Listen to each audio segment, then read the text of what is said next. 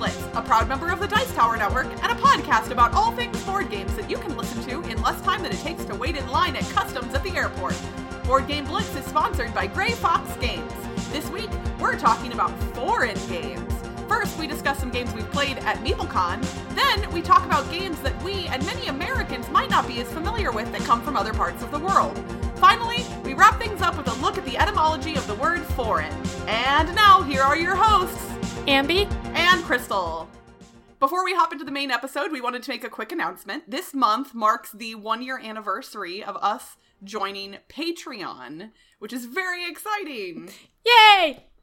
So we the show is now almost two years old, and we've been on Patreon for a year, and we wanted to give an especially big shout out to those of you who have been supporting the show uh, on Patreon. We love and appreciate everyone who supports the show in all forms whether that's just you know retweeting our stuff on twitter or posting in our board game geek guild. But to those of you who are supporting us on patreon you make a really really big difference to us and you make it possible for us to do bigger and better things going forward. And so thank you thank you thank you. We will likely be sending you a surprise in the near future. So if you are not one of our patrons and you'd like to be just head to patreon.com slash board game blitz and you can support the show for as little as one dollar a month. So that's like 12 bucks a year. I think that's pretty reasonable cost wise. And you get access to our Slack channel, which is really cool.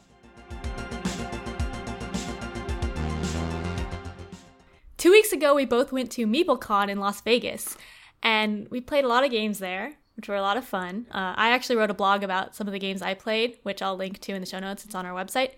But my favorite new to me game that I played there was The Mind. The which you Mind! May, which you may have seen mentioned a lot on Twitter recently because it's blowing up. It is so blowing up Yeah. all over the place. I guess it was big at GAMA and MeepleCon. So in the span of a week, like so many people played this game. Yeah, so The Mind is a 2018 game, uh, cooperative card game for two to four players, designed by Wolfgang Warsch and published by Nürnberger Spielkarten Verlag. Uh, right now, it's only in Germany and the Netherlands, but Pandasaurus will be publishing it in the US this year. So I will wait until then to get it. But Jess from Artana Games brought a copy to MeepleCon and was playing with everyone there, or just giving it to people and telling them to play because she's already fun- played it a hundred times. So yeah, she actually got the copy of the game from Aldie, Yeah.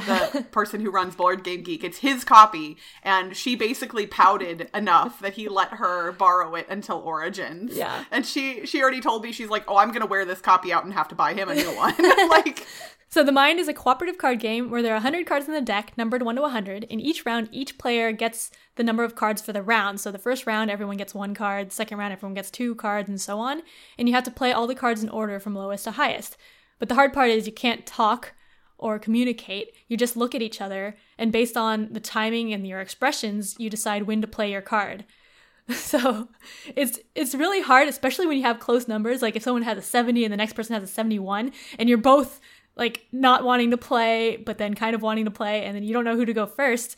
And uh so if you play out of order, then you lose a life, and you have uh four lives, I think. you have the same number of lives as the number of players. Oh, I've only played with four players. Oh, yeah, no, you uh so you have the same number of lives as the number of players, and then throughout the course of the game, Yeah. you can gain back extra lives. Yeah.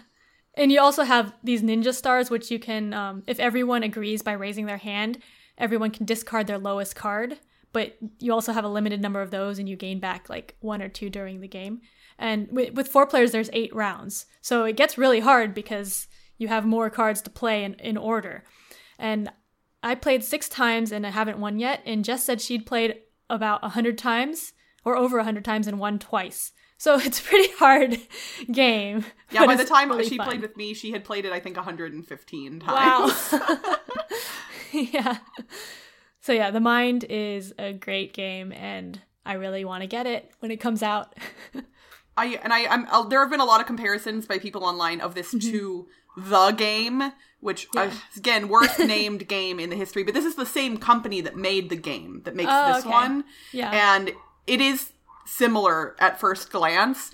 I personally like it way more than the game, and I, I, in my personal opinion, I think most people are going to feel the same way. Yeah. This is more enjoyable because there's no turns. You don't have to just like you're not forced to ever. Well, like in the game you have to play your card on your turn no matter what and sometimes you have horrible options but in Mm-hmm. this one it's just a matter of figuring out who should play although Yeah.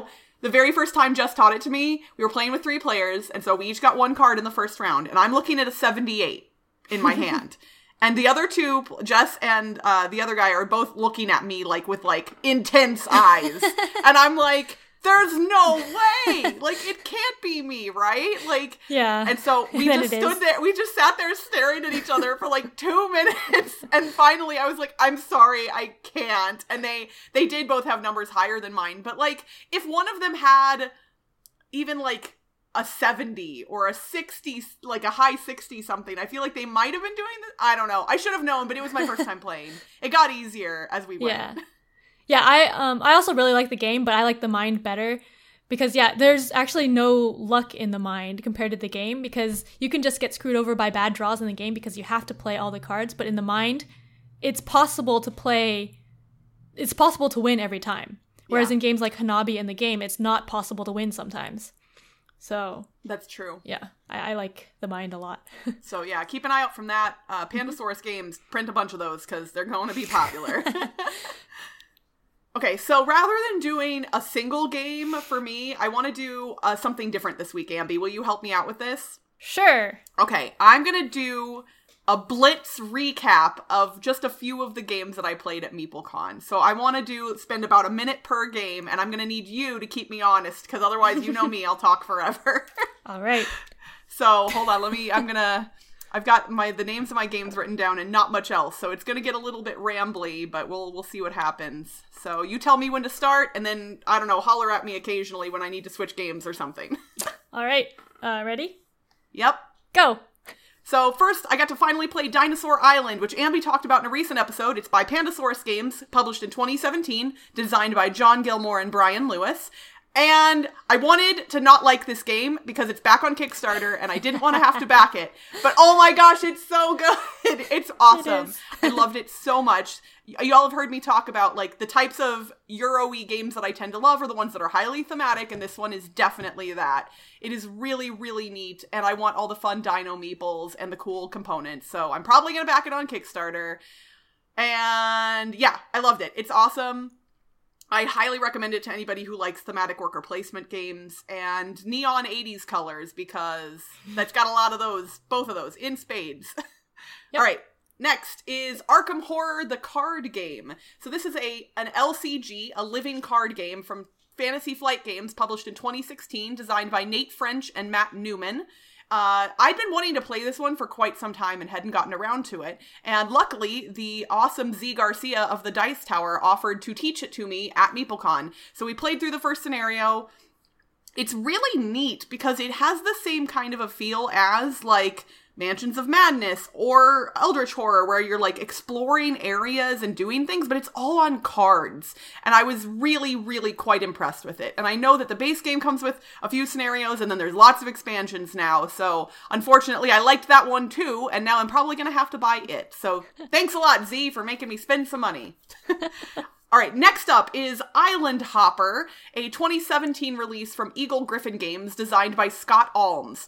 Y'all probably haven't heard of this one, and kind of for good reason, but I don't know. So, a couple, uh, almost a month ago at this point, for those of you who don't know, the Dice Tower does a bi weekly video show called Dice Tower Tonight, where Tom and Eric go live on YouTube and now Twitch, I think, as well and they talk about some games and they play a game where they take six kind of crummy games that Tom has gotten in the mail and narrow it down to one via a process that I won't explain. And then Tom and Eric both have to review that game. Well, a month ago, Eric's power went out five minutes before the show was supposed to start, and Tom needed someone to step in at a moment's notice, and I raised my hand and did that. So, when we played that game, the game that got picked was Island Hopper, so he brought it to MeepleCon and I got to play it, and it is a silly, fun game that has a horrifically bad rule book.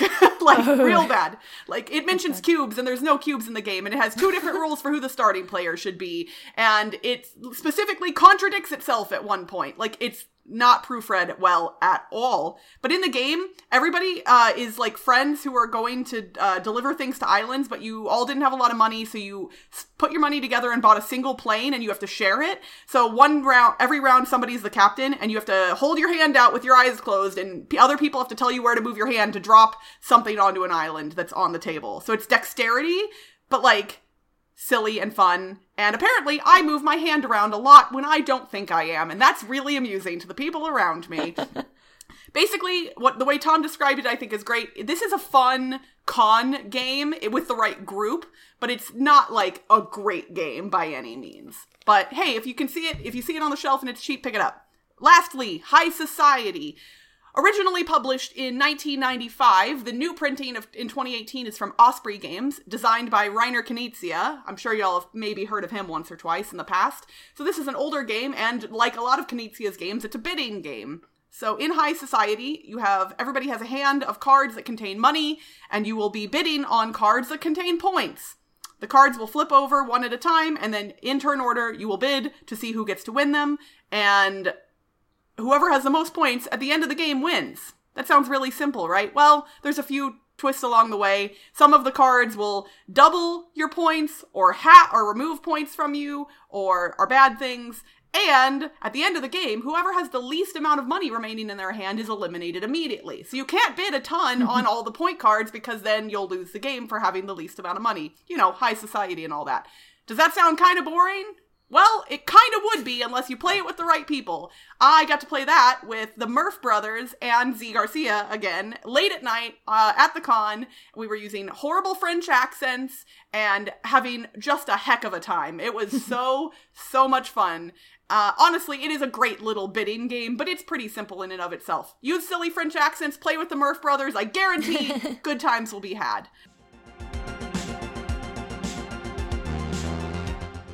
So in a week, I'm going to be going to Japan on vacation and I'm going to be going to some game stores there, but I was thinking a lot of games there I don't really know about and just games outside of like America and Europe, I don't really know that many games outside of that.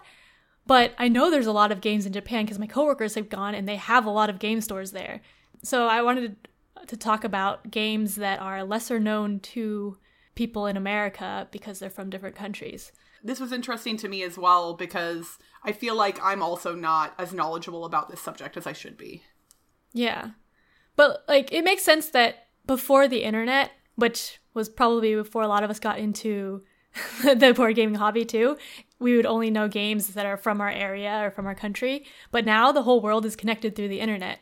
So we're seeing more games from around the world, but it's still I, I think for the games I play, most of them come from America or from Europe or Germany or like Germany's in Europe, yeah. yeah. I'd say that's accurate for me as well. And even like our knowledge that other things exist is a 100% mm-hmm. percent increasing because of the internet, but it still often takes time for games from other countries to either pick up distribution or get translated. So mm-hmm. we like even if we know about a thing, that doesn't mean that we necessarily have access to it. Because if the game yeah. rules are only in you know uh, Chinese, for instance, and mm-hmm. I don't speak Chinese, then I can't play that game. So yeah, and that actually did happen with Deception Murder in Hong Kong. It was originally called CS Files, I think in I think it was made in Hong Kong. yeah, so then it got wider distribution, and now it's Deception Murder in Hong Kong, and it's very popular. Yeah, it is. So. it's so good. So we we put a call out online for people to help us out with this because yeah. since Ambi and I aren't, you know, th- this is a topic that's surprisingly difficult to research. Like even on mm-hmm. Board Game Geek, which is the preeminent website for board game information, it's difficult to look up games and know for sure that they don't already have reprintings or distributions in countries that we are familiar with, like here in mm-hmm. America or something like that. So even if I look up games from a specific country, I might say see something and say, "Oh, that looks interesting." It might have already been brought to America by somebody else. And I think we were kind of mostly trying to focus on games that haven't become widely available in America. But we we have a few in here that we've got in our list that definitely have been brought over to the states already um, and i think it's an interesting subject of discussion that more of those games are being brought over. Mm-hmm. Uh, so just to clarify, we are generally going to be omitting games that are super widely available in America, and we also kind of omitted games from a lot of uh, Europe as well because those tend to usually get printed in English, especially like the German games. They tend to get printed in English right off the get go and often have distribution in the Western world pretty quickly. So most of our stuff on our list here is from not America and not most of Europe. so if we omit a thing for that reason that you think should have been included, that's why. and we're obviously not talking about every game. But oh yeah. Oh gosh. We and the Blitz podcast has now become the longest podcast in history. So yeah, I'm going to Japan and they have a lot of games there.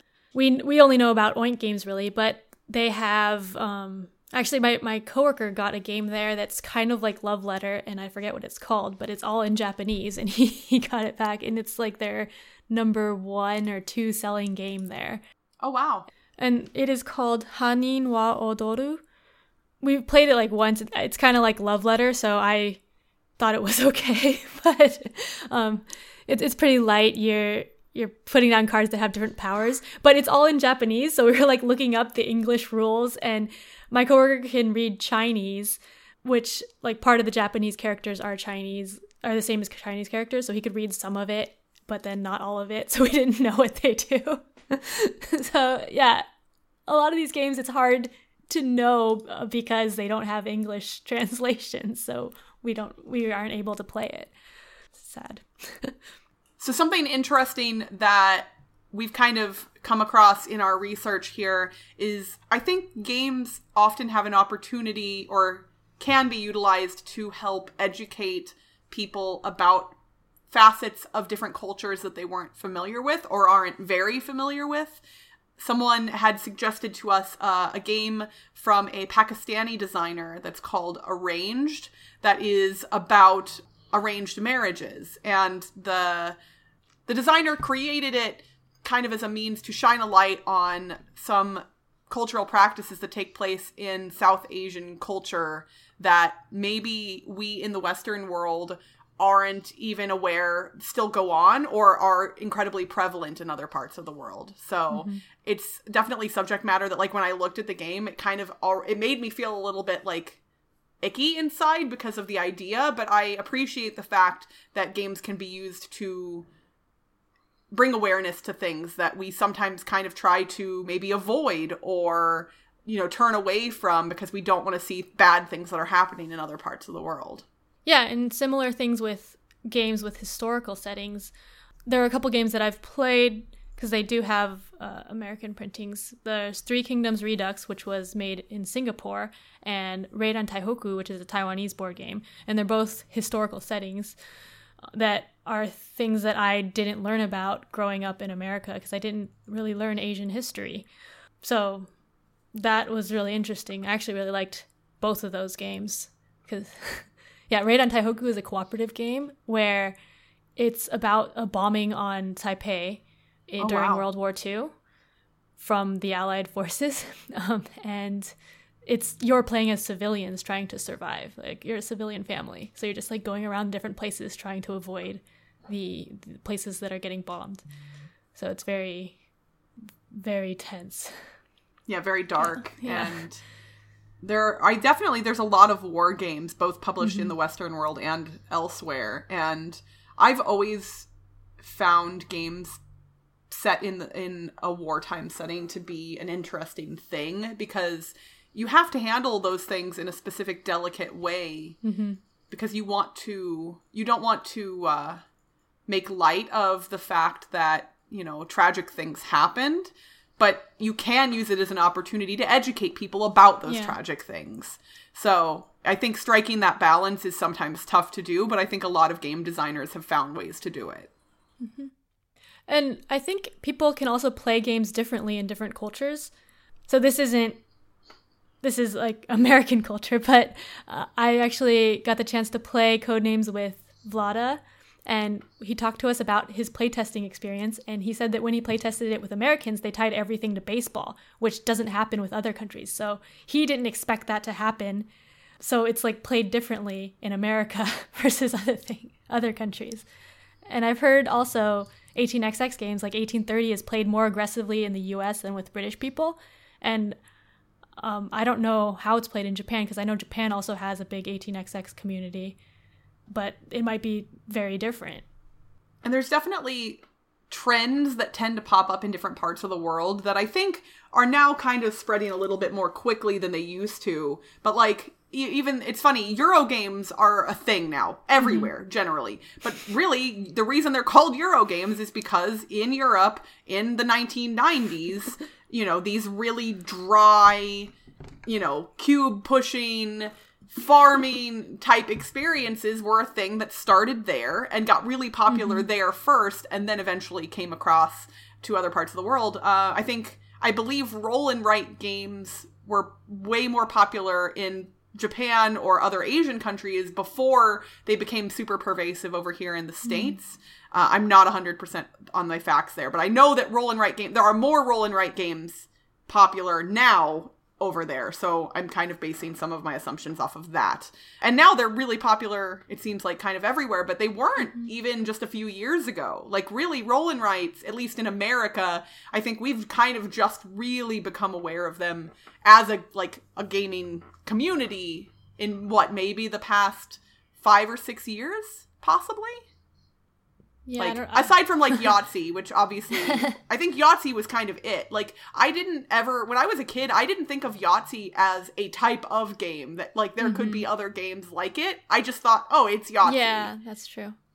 Uh, and again, my experience is not representational of everyone in America. And for all I know, there were lots of other roll and write games in America at that time that I was just not aware of. So anything we say here, or me specifically, uh, please forgive if I am ignorant about something because, you know, we're trying to learn and it's this subject is a tough one.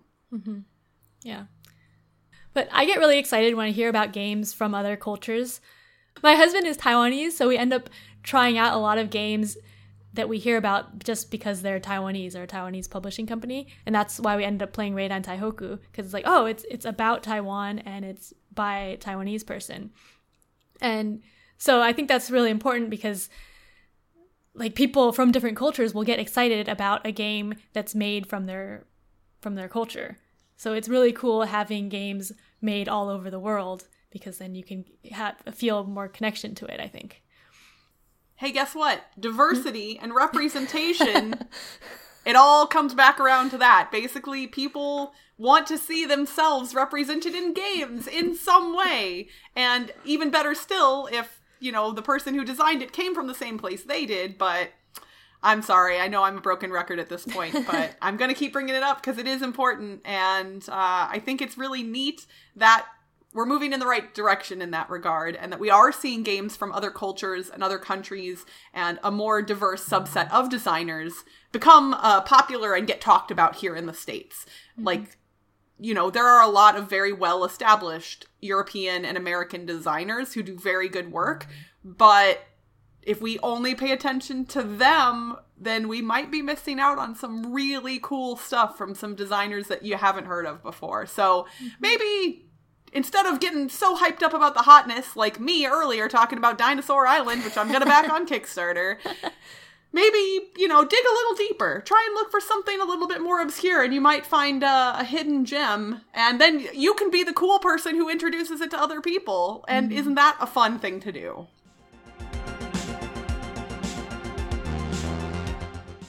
For this week's etymology segment, I'm going to look at the origins of the word foreign. The English word foreign started out in the 13th century, but was actually spelled differently at the time. The spellings of the word ranged from F E R R E N to F O R A N to F O R E Y N E. All of these words were generally defined as outside the boundaries of a country or regarding persons born in another country. Those words can be traced back through the old French word forain, meaning strange, foreign, outer, external, outdoor, remote, or out of the way. That word can then be traced further back through the medieval Latin foraneus, which meant on the outside or exterior, and the Latin foris, which literally meant out of doors or a door. The English spelling of the word changed to what we're familiar with today during the 17th century, likely as a result of the influence of other words, including reign and sovereign.